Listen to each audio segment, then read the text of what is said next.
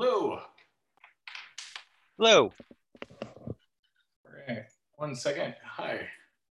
Should be able to. Hi, my name is Siegfried. Uh, sorry, having a little technical difficulties. Sure, uh, I be on in understand. Just a second. No So hold on one second.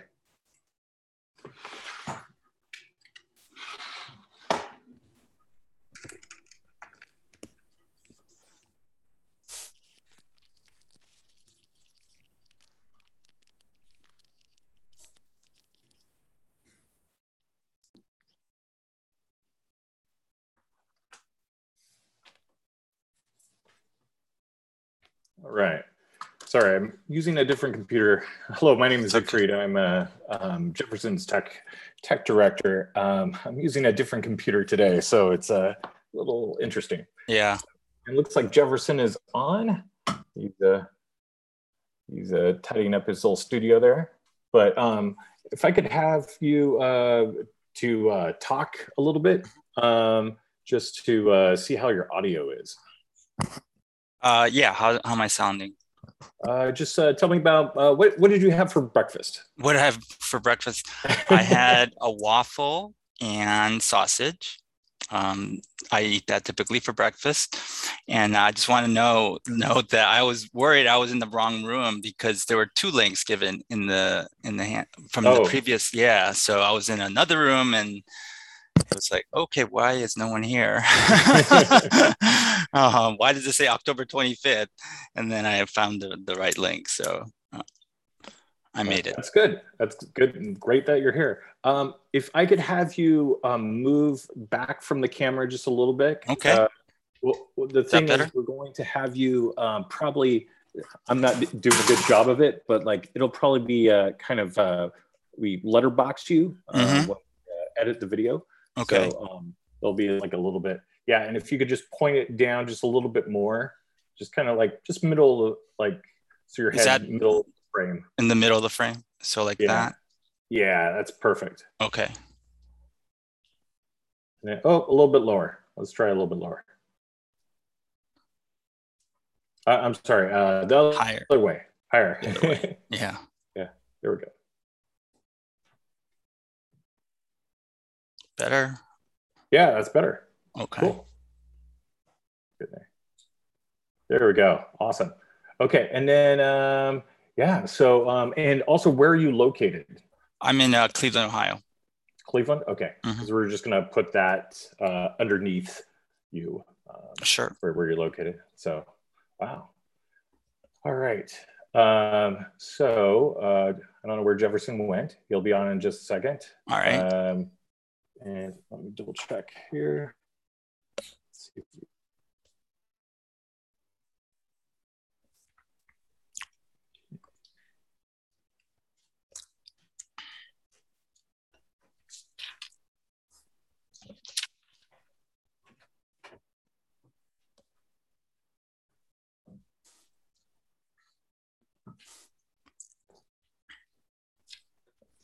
Okay.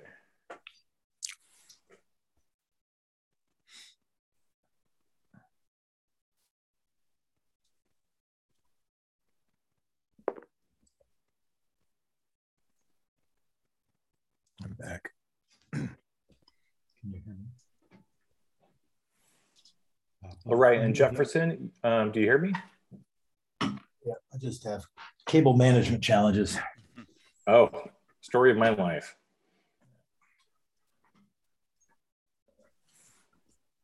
Yeah, I can hear you.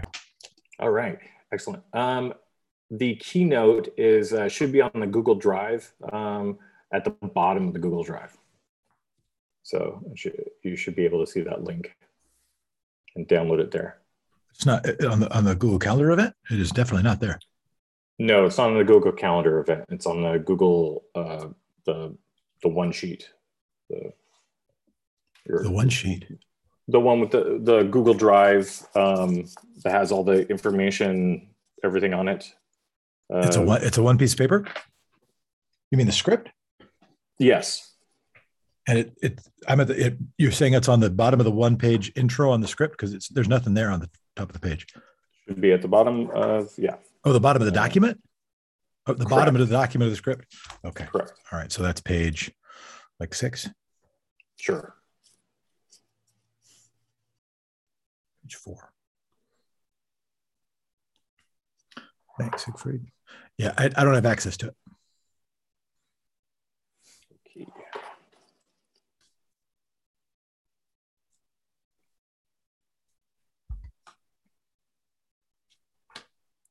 Okay, I'm just going to email it to you. I just requested access. Okay, one second.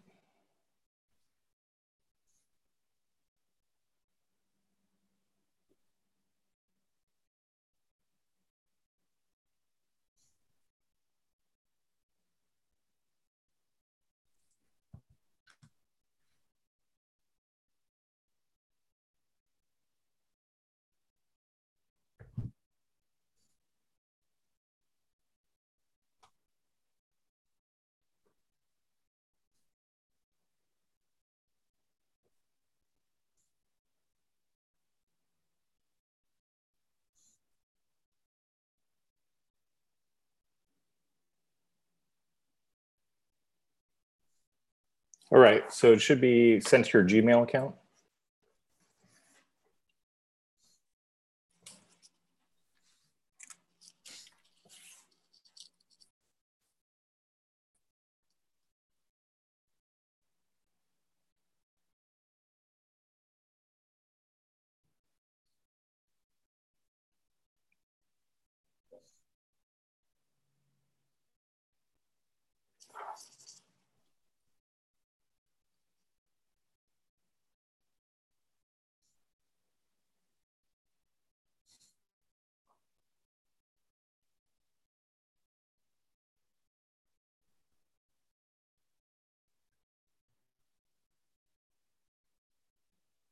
Is that how you want it?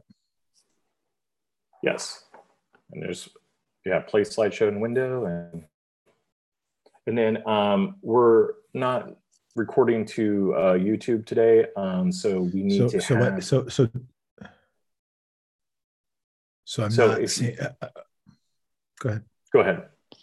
No, no, I- t- tell me what, tell me what to do to make this play. What, what do I click on? Um, it should be play slideshow in window. Um, Right, but what, what's the tab? Because there's no tab that's called that. Do you want me to go window or play? Sorry, sorry, sir, we're having this. Uh, Do I go to play or window? I don't know. Let me double check on Keynote here. Mm, Don't have it on here. Let's see. Um, it sh- should say up on the top, uh, should say play, and then you scroll down to play slideshow and window. It's, it, it does not have that option. It does have a show presenter display in window. Do you want that? No, no, it should say play slideshow in the window.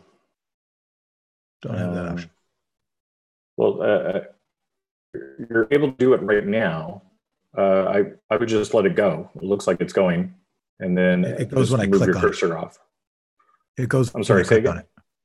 It goes when I click on it. Okay. It, I just clicked on it. See, Okay. I clicked on it again. So if you you can you, I don't know if you can see what I'm pulling down, but here it gives me the options are Yeah. bring all to front. If I go to play, it says show presenter display window. um, um, they must have just updated that software because it just used to be just play slideshow in window. So, Okay. So I'll just do that. Um, what's what do you want me to do? uh, I, well, I, you had it working, so I, I would just let it go. It's, I, no, it, it, it, it, so it, well, well, I'll just get started. No, the reason it switches is because when I click on it, it switches. See there, here I switched on it. I clicked on it. okay. So we'll get started because this has got to be the most fun thing possibly for, possible for Reggie to enjoy. Um, but I need you to re- make sure you record onto the ATEM that's over to your left. The uh, uh, the, the there are three buttons, three red buttons that are there are three buttons that are on and red. Okay. So, um, okay. So it's recording. I think so. I think there's recording all this. Okay. And then is the roadie uh, recording? Yeah. Okay, excellent. All right, and uh, I would say uh, break a leg, and it looks like you're ready to go. And then um, I'll just uh, stop my video here and stop my audio, and you guys are ready. Great. Sorry. Thank you so much, Reggie, for your patience. Yeah, no Siegfried, problem. Thank you so much for thank you for your time, Sig.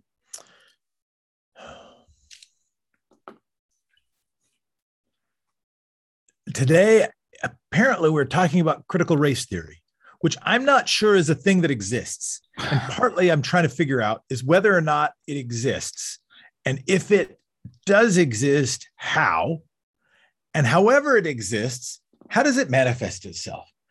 To do that, we're talking to Reggie O. Reginald C. O, professor of law at the Cleveland Marshall School of Law, or I guess College of Law. Mhm. Do you do you prefer Reggie? Do you prefer professor? Do you prefer eminent archon? How would you like to be uh, re- Eminent Archon. referred to? Uh, that sounds good, but no, you can call me Reggie. Very good, very good. So I'll start with that first question. Mhm. Does critical race theory exist? It yes, it does exist, and it's it's been existing since the '80s, the late '80s, when um, it was founded at. You can actually point to a founding moment um, at the University of Wisconsin, where they held the first critical race theory workshop, and from that, uh, since then, there's been critical race theory has been off and running, and there is a a huge body of scholarship that we call critical race theory. It started with law and legal academia, and it spread through all other kinds of discipline. And it's quite amazing, actually, uh, to to know about just how much it's expanded since it first started. I'm sure when they when the first uh, critical race theorists convened in Wisconsin in the late 80s, they had no idea that it would spread beyond legal academia, but it definitely has. So yes, there is such a thing as critical race theory. It's not like Santa Claus. So what is it? What it is now, that is much harder to. Um, that's a harder question to answer. It's uh, there's no clear definition of what critical race theory is and there's no you know there's no consensus on what it's about. I think i can reduce it to some of the basic aspects of uh, critical race theory and hopefully this will help and give you some sense of what critical race theory is about. So i, I would think about critical race theory in terms of the problem it tries to address the end goal of critical race theory that the end goal that they seek and then how they go about trying to achieve that end goal. Okay so i'd start with the problem that crt is seeking to address. It's about systemic or structural racial inequality in various aspects of society. Uh, but when we talk about critical race legal theory it's focused on structural systemic racial inequalities in our legal and political systems and reproduced and produced by our legal and political systems. So that's the problem. And then in terms of the end goal, the end goal is to eliminate right structural inequalities and to further racial justice, equality, liberation. And then the means, um, how to achieve the end goal. Uh, the means are the tools and methods uh, that focus on race as a unit of analysis to uncover those systemic racial inequalities, determine how those inequalities are produced and reinforced, and then provide remedies for those inequalities. Um, and when we talk about means or tools, I, when I think of critical race theory, I think of method. It's a way of looking at society, the world, the law, politics, to figure out um, where and how racial inequalities exist, and then to do something about it. Um, so I would start there with a definition, and you can see how broad that definition is. And a lot of scholarship thinking can fit under that broad umbrella. And really, to call something scholarship critical race theory, part of it is self identification. In other words, a scholar says, I'm doing critical race theory.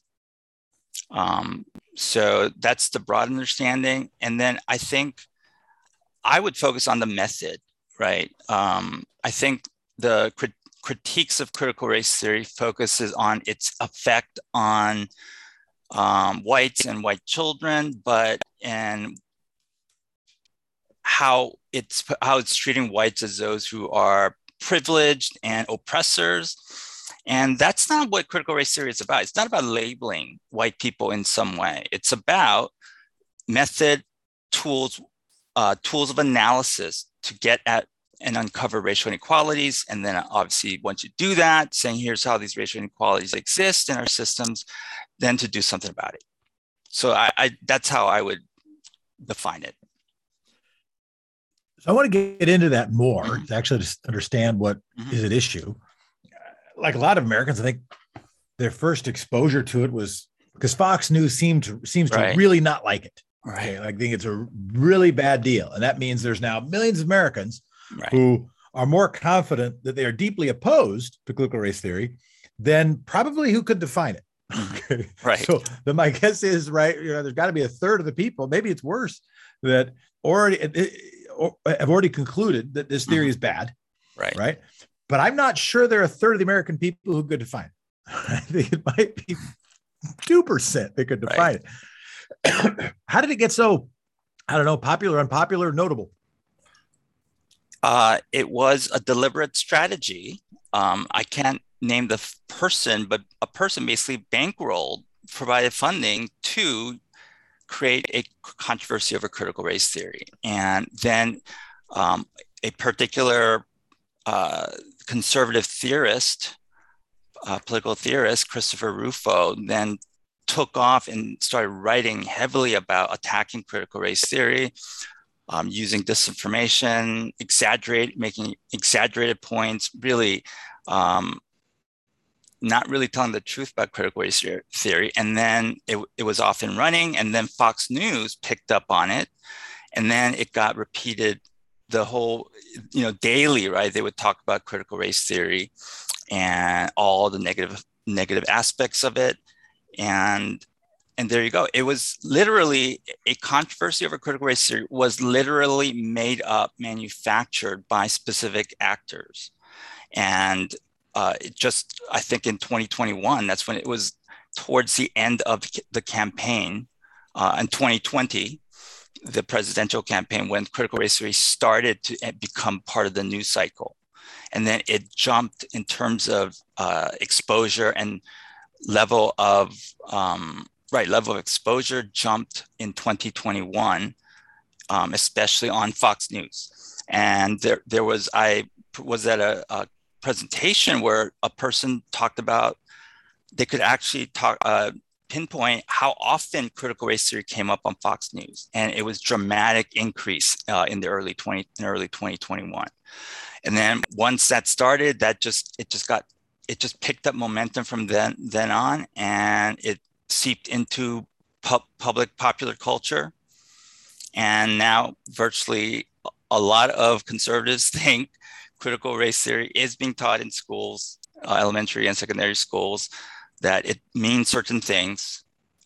And um, that's actually, a lot of that is absolutely not true at all. So that's how it got started. It was actually de- a deliberate um, I don't want to say con, but it was it was some a deliberate strategy to make critical race theory and a political issue. How did you get engaged with the question? When did it when did it get on your radar screen? Well, uh, I've been in legal academia for about two decades now. Uh, I can't believe I've been teaching for that long, and I I wouldn't say I am a critical race theorist, but I all my friends are, all my colleagues are critical race theorists, and I've been part of critical race symposiums and conferences. Um, and I'm a friend of critical race theory. And I th- think a lot of its methods are sound, make a lot of sense in getting at racial inequality. So I've always I've been interested in critical race theory for a very long time. And then in terms of the article I wrote about in the Washington Monthly um, earlier in the summer, actually I was asked by the one of the editors to t- write about it and said what you know give us your take about the critical race theory controversy and I wrote the article and that and so in terms of writing the article, that's how I got involved. Um, I was asked about it, and since then, it's been critical race theory has been on my um, radar in terms of its impact on politics and democracy rather than the actual theory itself for some of the reasons I talk about in the article. Do you think, first of all, then, mm-hmm. it, part of the discussion about critical race theory that we might have is actually what it is, what does it mm-hmm. teach, right. and what's worth learning? Uh, another is what is the discussion about it right the shadow the shadow being cast by this right. phrase seems much larger mm-hmm. than what this thing actually is some number of law professors right. you know trying to get published right uh, the uh, it, and therefore even how to get into it is tricky for me like even what the most interesting questions to ask are tricky for me i guess yeah. i but where where some of my i'll lead with my frustration uh, is this in part an example of people in academia who are not prioritizing the uh, not prioritizing the messageability of their work uh, and therefore leaving themselves open to becoming uh, political footballs mm-hmm. Uh, rhetorical rhetorical devices for large and small media entities all around and not really thinking about um, how is this going to play in peoria well, in legal academia, I I would have to say I am still shocked and I just it just baffles it's baffling to me that something like critical race theory, a very eso- kind of an esoteric concept, um, limited um, for a long time to legal academia, has now taken this gone this uh, taken on this life of its own and everyone right has at least heard about it and the, and um, have maybe even have some opinion about it. And so I'm surprised that it has gotten this traction uh, personally. So um, I, I think, and then in terms of the response, I think you're getting to uh, why isn't critical race theory talked about discussed, written about in a way that could appeal to someone in Peoria and people, people in Peoria could understand it. Well, it's legal academic theory, it's high theory. And so it's really not meant, it was, it's meant for other law, lawyers and law professors. That's who read critical race theory. And there was, I don't think anyone who's a critical race theorist ever thought it would get into the mainstream the way it has. And so it's, it's almost left legal academics scrambling, critical race theorists scrambling because now they have to respond. And the thing is, they're legal academics. Academics are not polit- you know, are not political operatives. They're not focused on messaging. That's not what legal academics do, right? So it's not like, oh, why aren't they uh, doing better counter messaging about critical race? Why aren't they making it more accessible to the general public? That's really not part of their job description, right? They're they're about writing law review articles, books aimed at an academic audience. And so, if to the extent that there needs to be counter message, I think there are now critical race theorists who are realizing they have to do this counter messaging and speak about critical race theory to the general public. And that's just starting. Kimberlé Crenshaw, a, a founding critical race theorist, has a think tank which is devoted now to developing counter messaging. And uh, but it's really and that's maybe that's why there's a hole in the counter messaging with respect from the left or from liberals uh, because the people who has the most knowledge about it right are not they don't do messaging. And then the political operatives who would do messaging they don't know much about critical race theory. And so maybe that's part of an explanation for why there has not been a strong counter messaging response against the attack on critical race theory and I'm thinking about messaging and counter messaging, maybe just like picking a title. Because yeah. I want to I want to understand what it is, and then we maybe we can pick a title together, or maybe mm-hmm. listeners could propose a title. Mm-hmm. As I understand it, I think maybe from your article there are four basic themes, mm-hmm. uh, and, and I'm not talking about the shadow that's been cast right. on a wall by big and small media right. operations and political operations, but actually some people who said, "Hey, let's publish a couple papers about this right. thing." And I think you identify 4 mm-hmm. major themes of critical race theory scholarship. What are those major themes? Well, in my article, I said the first major theme, and I already mentioned it, uh, racial justice. The goal is about critical race theory is about achieving racial justice and racial equality. And I mentioned in the article, it's the emphasis is on actual racial equality, actual racial justice, not racial justice or equality in name only. Um, so it's about really about improving the concrete, concretely the lives of um, mainly people of color, but I, as I talk about elsewhere, it's not just critical race theory is not just limited to racial justice. It's more, it's broader than that. Um, at least now, it used to be. It was narrow. It was uh, more focused when it was started, but it's much broader now. That's the first aspect or theme of critical race theory. I think the second theme is that in seeking to achieve that goal, it's really trying to figure out what race and racism is really about. It's about engaging with reality and the complexity of race and racism and racial inequality. And uh, that is important because I think there's a tendency to simplify issues of regards to race. So, for example, people often uh, cite to Martin Luther King and say race uh, racial issues can be reduced to not treating people by the color of their skin, but judging them on the content of their character. And they reduce it to that statement. Critical race theory says, no, you cannot reduce it to a simple statement like that. It's much more complex. And Martin Luther King thought actually thought it was much more complex than that.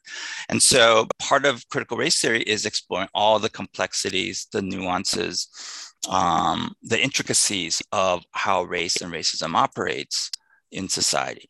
And, in, and for legal theorists, it's about how it operates in law, uh, within law. And then the third, I already alluded to this, it's the analysis is really nuanced, really careful. And this fo- follows, right, from dealing with complex phenomenon like race and racism, the analysis has to be nuanced. It has to be careful it has to be uh, exploratory because you can't you don't really know everything about it's not something where you know everything about race right it's about something where it's race and racism constantly evolves over time and space and so the, the analysis has to be nuanced and careful not simplified okay and by and also by nuance i mean that uh, critical race theory says race is an important central component, right? It's a it's clearly a, a key component to how society operates and produces racial inequality. But not everything is always about race, right? And I point out in the article, one critical race theorist, John Calmore, says, we're not, uh, critical race theory says, doesn't say all inequalities are based on race that deal with people of color. No, it's saying that in any uh, given situation where there is inequality, it could be about race. And so you have to investigate and figure out, well, is there a racial component to certain inequalities? And so that's part of the nuance analysis. It's investigatory, right? It investigates issues rather than having conclusions and imposes those conclusions on a set of facts. And then finally, um, the fourth theme is it's a nonviolent movement. It's a it's about peace, right? It um, some of the characterization of critical race theory emphasizes it's kind of violent in nature, like you want to overthrow the social, uh, current social order. Um, critical race theory is at heart nonviolent. It's about community building, and it's even about things like friendship, empathy, solidarity. And if you look at the critical race theorist uh, articles, um,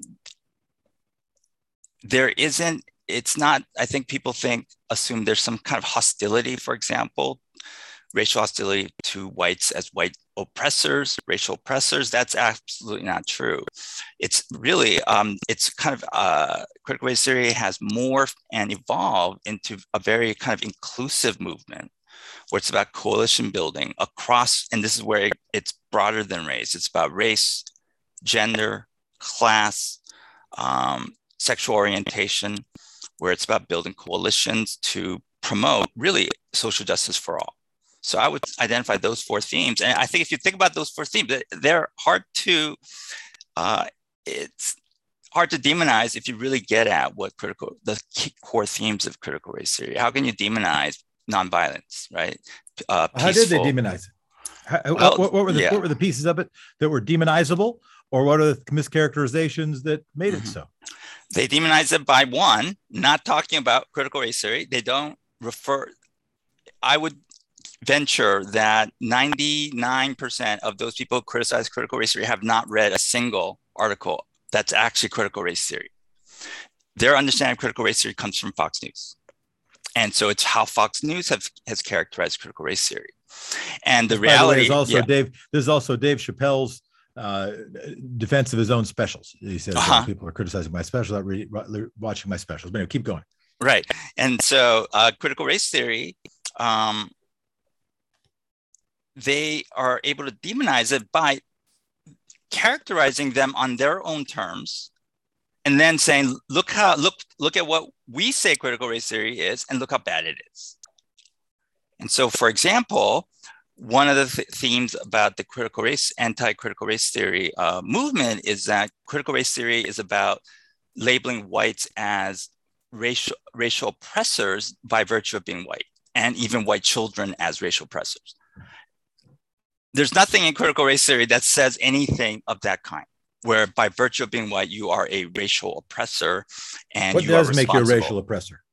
Who, who is responsible? Uh, mm-hmm. who is responsible and what does make you a what does make a person uh, presumably a white person yeah, uh, right. an oppressor? Well and that's the thing. Uh, most critical race theorists don't speak in that language of oppressor oppression and the oppressed. Um, and critical race theory would not focus on who's the oppressor and what makes that person oppressed.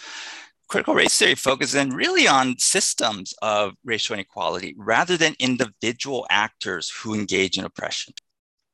And that's a mischaracterization, right? To think that critical race theory talks about oppressors and uh, the oppressed in that kind of way. They, it really does not. Um, I'd be hard pressed to find an actual critical race theory article, especially in legal academia, that t- uses that kind of language.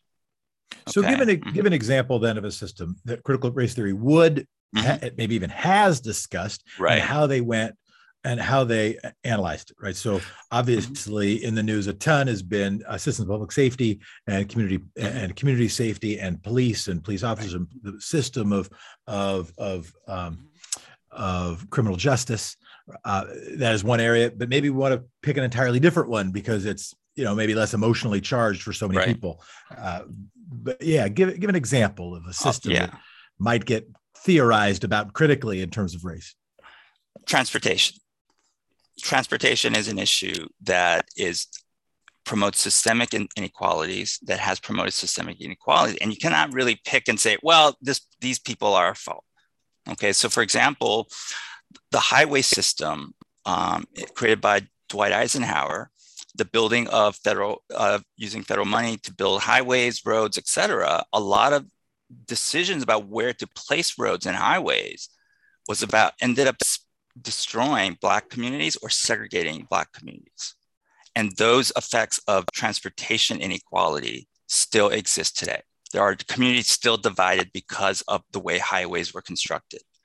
And that I consider a you know systemic inequality, right? It's not about individual actors who built roads in a particular way. There were these. Yeah, so the house broad, I grew up mm-hmm. in, that, yeah, the house I grew up. Forgive my interruption. Uh, no, no problem. The uh, the house I grew up in was bought for. Uh, I'll, I'll use my neighbor. My uh, my neighbor's house he bought on the GI Bill. Mm-hmm. he was able to get a fourplex uh, also using the GI Bill. He is now retired to the fourplex. Sold the house. I think he bought the first house for fifty grand. Sold it for like a million dollars. Mm-hmm. Right. Used that money and and and his entertainment, his entertainment, excuse me, his retirement. Hopefully, some entertainment. His retirement is now taken care of not because there was some uh, presumably some particular racist actor was trying to design a pathway for him to have a better a better experience. And the people at the time he got it at the time he got that a black person literally could not get a loan in this neighborhood. Right. So and and and there are probably some racist people who were involved in that process but you know ultimately they were drawing red lines etc mm-hmm. and just kind of following the following the rules the system laid down. Right. uh, but there are families who don't live in this area and there's you know my neighbor who gets to retire you know lived a middle class life but gets to retire very very comfortably right yeah not because of somebody in a pointy white hat Right. Yes, absolutely. Absolutely. And that's what critical race theory focuses on. It's not about like attributing blame to individual whites. Absolutely not. And so uh, that's a mischaracterization of critical race theory, but I think people think that, right? And so the the uh, anti-critical race theory movement has been able to define critical race theory on their terms using relying on disinformation they basically made up and said this is what critical race theory is about even though it has really nothing to do with that and then they've been able to demonize it in that particular way. And really, we, what you can think about the attack on critical race theory is really a broad, like you said, it's a broader attack on anti-racism. A lot of the critiques of so-called critical race curriculum is not even is is not even critical race theory at all, right? It's just teaching history, the history of slavery, history of segregation, and people are opposed to that history discussion discussion of that kind of history. And that's not critical race theory, that's just teaching history. But they've demonized it and say it's about you teach that history, it makes white children feel discomfort, anguish, they feel guilty, and that's a bad thing. And therefore, that's and that's critical race theory. That's what critical race theory is about, and it should be banned. So that's that's how the demonization has occurred. It's not even attacking critical. Really, it's not really addressing critical race. Critical race theory is just a name given to dealing uh, to attacking really anything that deals with almost virtually anything that deals with race uh, in terms of history in particular you analogize in your article mm-hmm. that uh, critical race theory has become the 21st century willie horton explain i mean we know that willie horton was a campaign right. tactic of the 1988 right. presidential election uh, George uh, Bush's mm-hmm. campaign manager, really Atwater, used that to exploit exploit uh, race-based fears. Uh, he, he, then um, uh, Lee Atwater, uh, they, they ran those ads in that race. It's credited with or discredited with being a decisive tool in that presidential election, Atwater had his famous or maybe infamous, infamous deathbed apology, saying he really uh, regretted using race as, as a divisive issue. Uh, why do you say, feel free to add or subtract from any of the background I just gave, but why do you say, and why do you think it's justified to say that the current debate around critical race theory is like Willie Horton? Yeah. Uh, one key reason for that connection is about politics. It's right. The use of Willie Horton was about getting George Bush re- uh, elected as president, and the demonization of CRT is a really a campaign strategy to further the GOP's um, political um, goals, which is in at the federal level to take back Congress, take back the Senate, take back the House, the Senate, and then also the presidency, and then at the local, and just basically win as many elections as possible. And so it's it's like Willie Horton because it's really a tool by conservatives, uh, by uh, political conservatives to win elections. And it's also similar because, as you mentioned, right, it's about playing on racial fears. Willie Horton played on the racial fears of the dangerous black man as a criminal who is um, dangerous and threatening to the interests of civilians and white civilians in particular. And CRT is the racial boogeyman, right? Today, say, here's the dangerous uh, Black ideology that is about um, not harming whites, but it's maybe, maybe in fact, you can think about it as it's really about harming whites and it's all it's about portraying whites in a You're negative saying it light. is about wait, what is about harming whites? That they think that critical race theory. And who's um, the they? You're saying uh, promulgators of some of a cons- yeah. uh, of a conservative mm-hmm. misinformation campaign, right? Say that it is right threatening to whites, and even maybe it's about harming the interest of whites because uh, one of the articles I've written by by Chris Rufo, the main um, theorizer about regarding the uh, uh, anti-critical race theory movement talks about how critical race theory is about violently overthrowing the current social order. They're against the Constitution, right? And that once they get into power, they're going to impose a totalitarian dictatorship based on furthering so-called anti-racist goals. That is about inflicting harm, right? They're portraying critical race theory as a threat to the well-being, the lives of uh, whites specifically. So it's playing on that kind of fear. You mentioned that mm-hmm. now, or I guess you mentioned a line, and in my mind thought a few other things that uh, now mostly across the uh, the political spectrum, if such a thing exists, mm-hmm. there is a uh, Martin Luther King Jr. is citable authority for a range a range of voters right and so you said so okay martin luther king said i want to be judged by the content of my character not the color of my skin and you said but it, but actually martin luther king talked about more than that and the challenge we have with uh, racism in the united states is more than just that thing right. uh, keep citing martin luther king what was what's the line that people are missing beyond the judging beyond the individual trying to excise from ourselves mm-hmm. our our our almost intrinsic racial right. biases, mm-hmm. and that ain't the only thing we got to deal with. What was right. Martin Luther King talking about in a different stanza? He was talking about systemic racial inequality. Uh, I would argue that if you had to characterize Martin Luther King in his writing, he would be very comfortable with critical race theory. If you read his, especially his later writings, a lot of it sounds it sounds like critical race theory talking about systemic racism, talking about need for race conscious affirmative action to deal with that kind of racism. That no, you can't eliminate race, racism just by treating people, trying to focus on treating people by the content of the character. That's not enough. He even critiques white moderates for not doing enough for to promote racial justice. So um, if you so uh, you could do this test where you give people some passages written by Martin Luther King, but don't say it was written by Martin Luther King. And they would, I'm, I think a lot of people who are already predisposed to be against critical race theory would say, oh, this is critical race theory.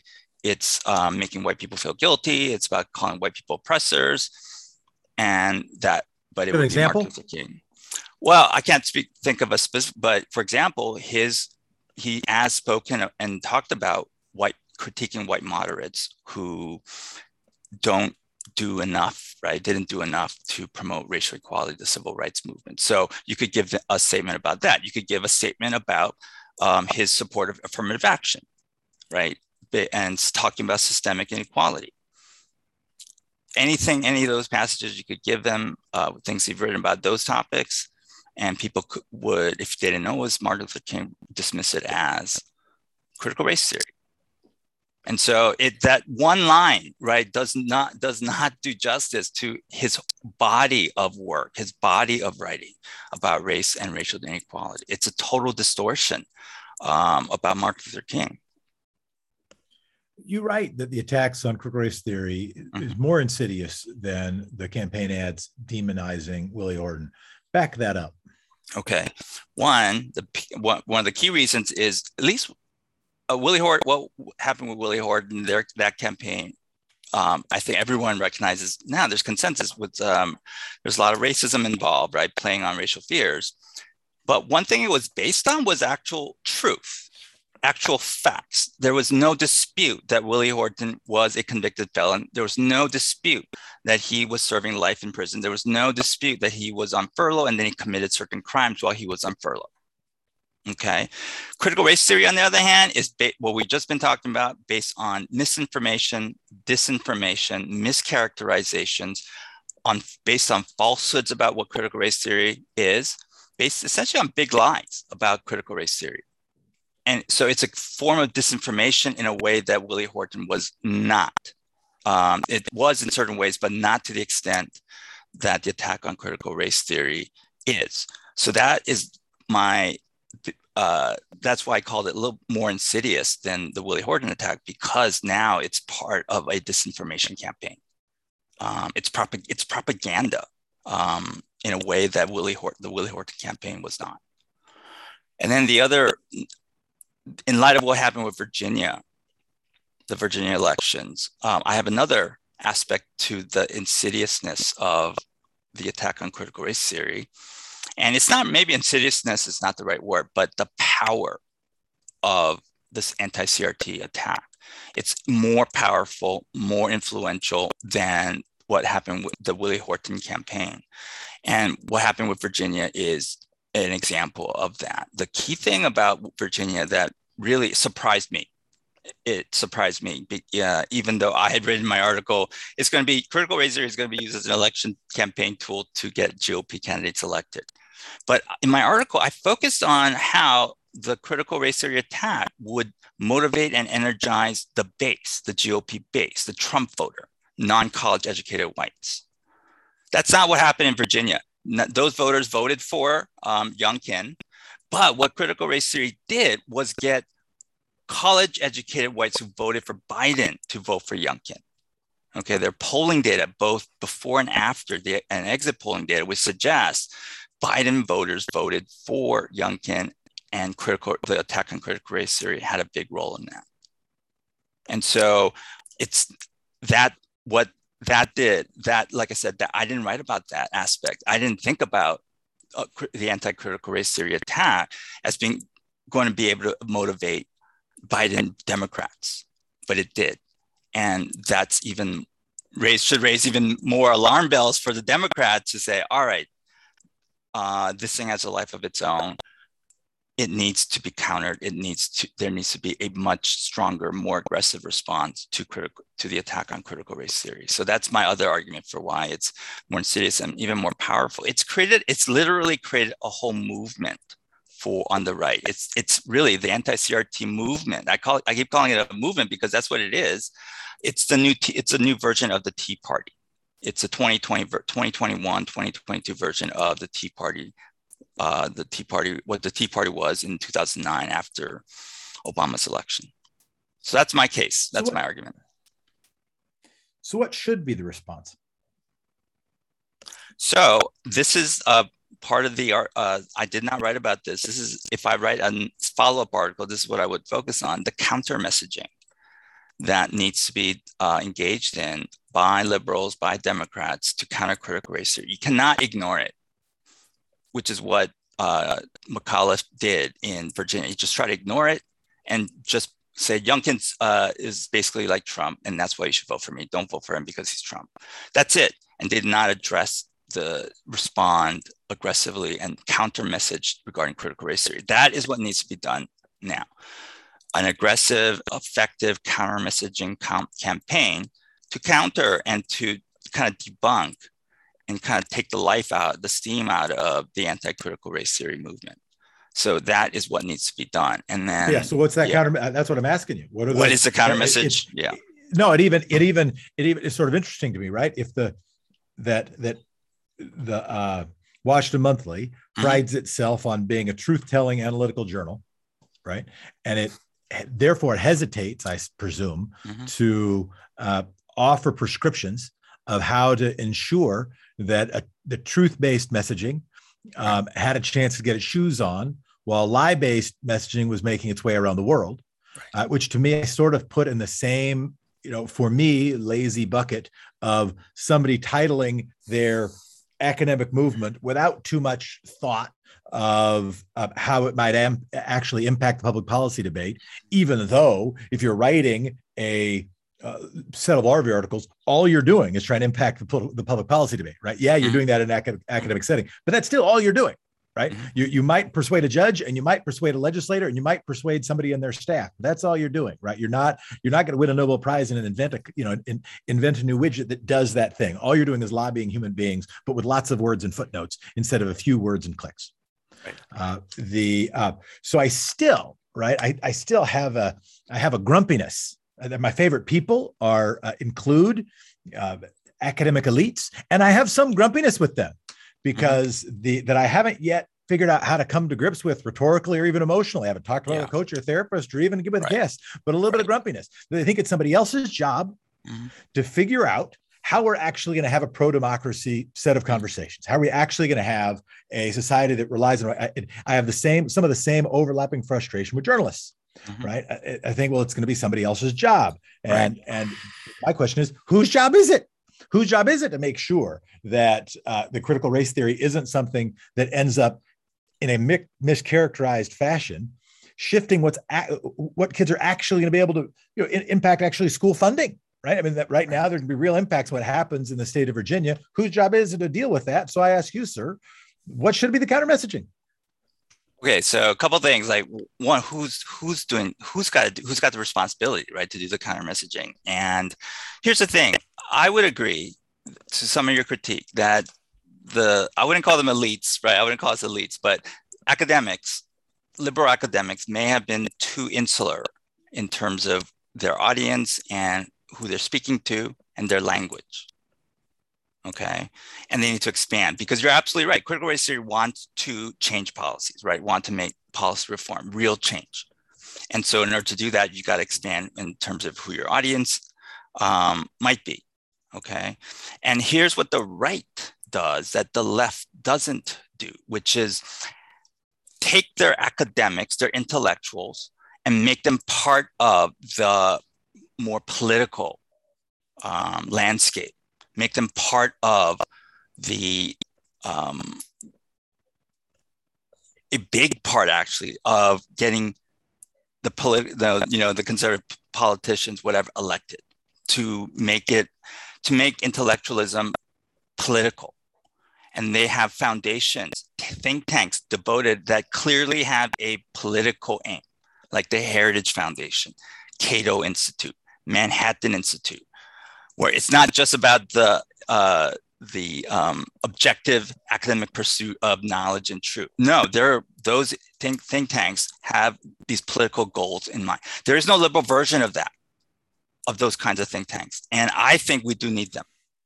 The liberals, you need liberal versions where you meld in the academic theory with political public policy, put them together, and you generate scholarship academia, which is geared towards the general public, which is geared towards political ends, political goals.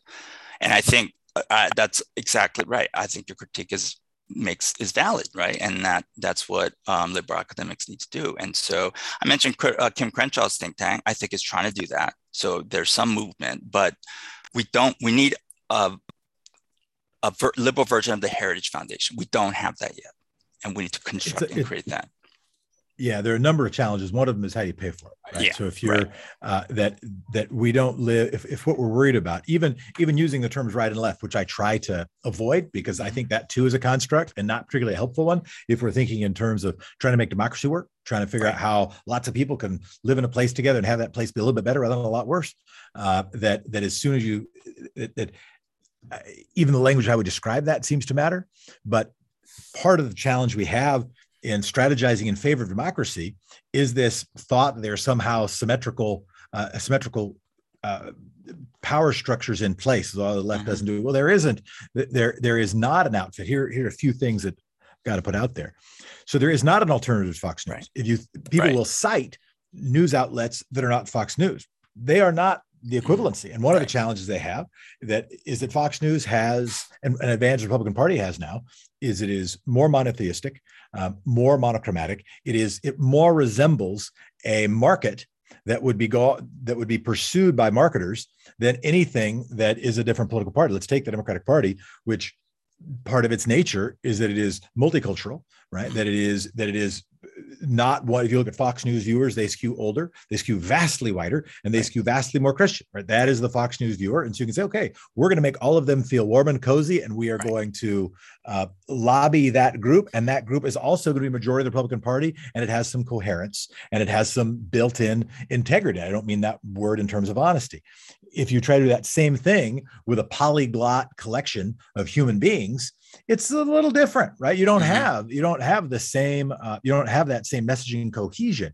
Uh, another built-in challenge right? Which is why i do put the i do put the uh, responsibility to any listener. I put the responsibility to anybody i speak to. I put the responsibility on myself to any person involved in this stuff that it ain't anybody's jobs it's got to be all of our jobs to have a discussion that is worthy of a democracy. And it's not just oh well the democrats should do blank. Who are those people right? There is not the same set of funders. If you have a if you know you go if I, used to attend i was i was picked as the representative for my state to attend a, a, a, teaching session for legislators training them. If you looked at the people who paid for that it was large business organizations that had uh, business before the legislature. Now they didn't come in and do ads for Cargill. They didn't do ads for uh, for fossil fuels, right? Except for the fact that it was on the program, right? But it had some impact. There isn't an equivalent for like, I will do this and make no money doing it. Well, who's going to do it then? Right? If I lobby in order to get a no bid contract, well, then it makes sense. If I give a big financial contribution because I get a tax cut, makes financial sense.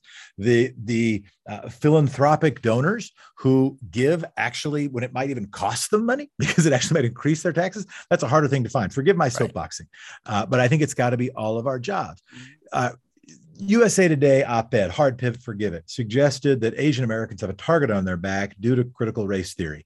I'm not even sure if you saw it. I only saw it because it was forwarded to me uh, by uh, by somebody who helps out on this show, and thanks for doing that. Uh, is that a is that a fair and accurate claim? And if so, say more about it or yeah. push back on it. Yeah, absolutely not. It is makes it's not a fair claim. It, it's it's again, it's more disinformation. Uh, critical race theory. One of the founding critical race theorist is Asian American Mari Matsuda, and she's uh, she is highly supportive of Asian American and Asian American issues. Critical race theory is very supportive of Asian American issues. It's not there is no real there's no anti-Asian bias in critical race theory. It's completely, absolutely fabricated. There's even a thing called Asian crit, an offshoot of critical race theory focused on Asian American issues there have been critical race theorists who focus on the systemic discrimination that Asian Americans have experienced historically and currently. Issues regarding Asian Americans being treated as a perpetual foreigner or uh, being used as a model minority um, to further really conservative aims. Um, there's been heavy, a lot of theorization about that. Um, and since there was a seminal article in 1993 published by Robert Chang, which talks about an Asian American critical race scholarship. So it is not it, just to say it's anti-Asian makes absolutely no sense at all. I think the reason, the one reason why that uh, attack has some resonance is because most critical race theorists are not opposed to affirmative action for underrepresented groups. And Asian Americans, uh, some Asian Americans think Amer- affirmative action should be abolished because it hurts uh, Asian American applicants, you know, getting into Harvard or whatnot. But that's that's a policy dispute that people have. But that doesn't because you support affirmative action doesn't mean you're anti-Asian or you have anti-Asian bias. I wrote a recent Washington just uh, just came out Washington Monthly article about this particular issue by Asian Americans and the affirmative action debate, and it's not a critical race theory piece, but one of the points I make is that I fully acknowledge the existence of anti-Asian bias and discrimination, especially with the violence and since the uh, pandemic. It's real, and the re- and the p- reality that a- anti-Asian sentiment may affect admissions uh, decisions at elite colleges. I totally, I fully acknowledge that in my piece. And I also say, but I'm not against affirmative action for underrepresented groups. There's discrimination against Asian Americans that has nothing to do with providing uh, opportunities for underrepresented groups. It's just flat out Asian Americans have a harder time than whites getting into some of these schools. That's just discrimination against Asian Americans, this fear of too many Asians, uh, et cetera. So it, it does involve just this flat out discrimination, not wanting having too many Asians at Harvard is just discrimination against Asian Americans, not about affirmative action. So in other words, uh, Harvard would not want too many Asians, regardless of whether affirmative action existed or not. Okay, so I make that point, right? I can be, I can acknowledge anti-Asian racism, but still support affirmative action, and that doesn't make me anti-Asian. So, so that's my point. That's it's uh, it really I, I is more disinformation. Yeah. I'm not wanting to cut you off, but uh, so the as I think about, and we're going to be jumping around a little bit. Sure. Uh, either apologies or, or you're welcome. Uh, mm-hmm so I think about even the academics. So a couple of thoughts. One, like even just early on, said, "Yeah, we're gonna have a conference on this. Eh, what are we gonna call it? Well, what do we call it? You know, principle to quality theory." right and and we're going to have discussions about and write papers about how do we actually have a uh, eh, how do we actually have a set of discussions that are around the principles of equality right well that's a really different thing okay so that's just a little plug but then i also go eh, the second thought again nonlinear forgive me is if you uh, the academic based thinker, and here's where I where I will praise them, uh, the, the, academic thinker, and that's and this is and this is not this show is not called democracy clickbait. It's called democracy nerd. So we're in favor we're in favor of the people who get who get deep. In fact, that's where my curiosity goes. Uh, but the the person trying to publish a paper, right? You've published a bunch of stuff. I publish a little bit of stuff. Uh, if you start with an idea, or you tend to start with an idea, then you try to figure out the evidence around that idea. It, it, it, hopefully is a hypothesis, not even a theory, right? Hopefully it is something you're willing to shift your idea after you've received evidence, and then you uh, and then you garner that evidence. Then you reach a conclusion, right? So that's how a that's how a scientist, even a even a social scientist, would would approach, roughly speaking, a topic. If you are the propagandistic theorist, if you are the um, And then I got to bounce. Uh, if you are the power based thinker, then you start with a symbol. You start with a conclusion. Well, let's just say you start with, a, with an objective, a political objective, and then you create a symbol. You say, we will now uh, define that symbol for a bunch of people. And then we'll be able to uh, attach that symbol to anybody who's ever been near that symbol.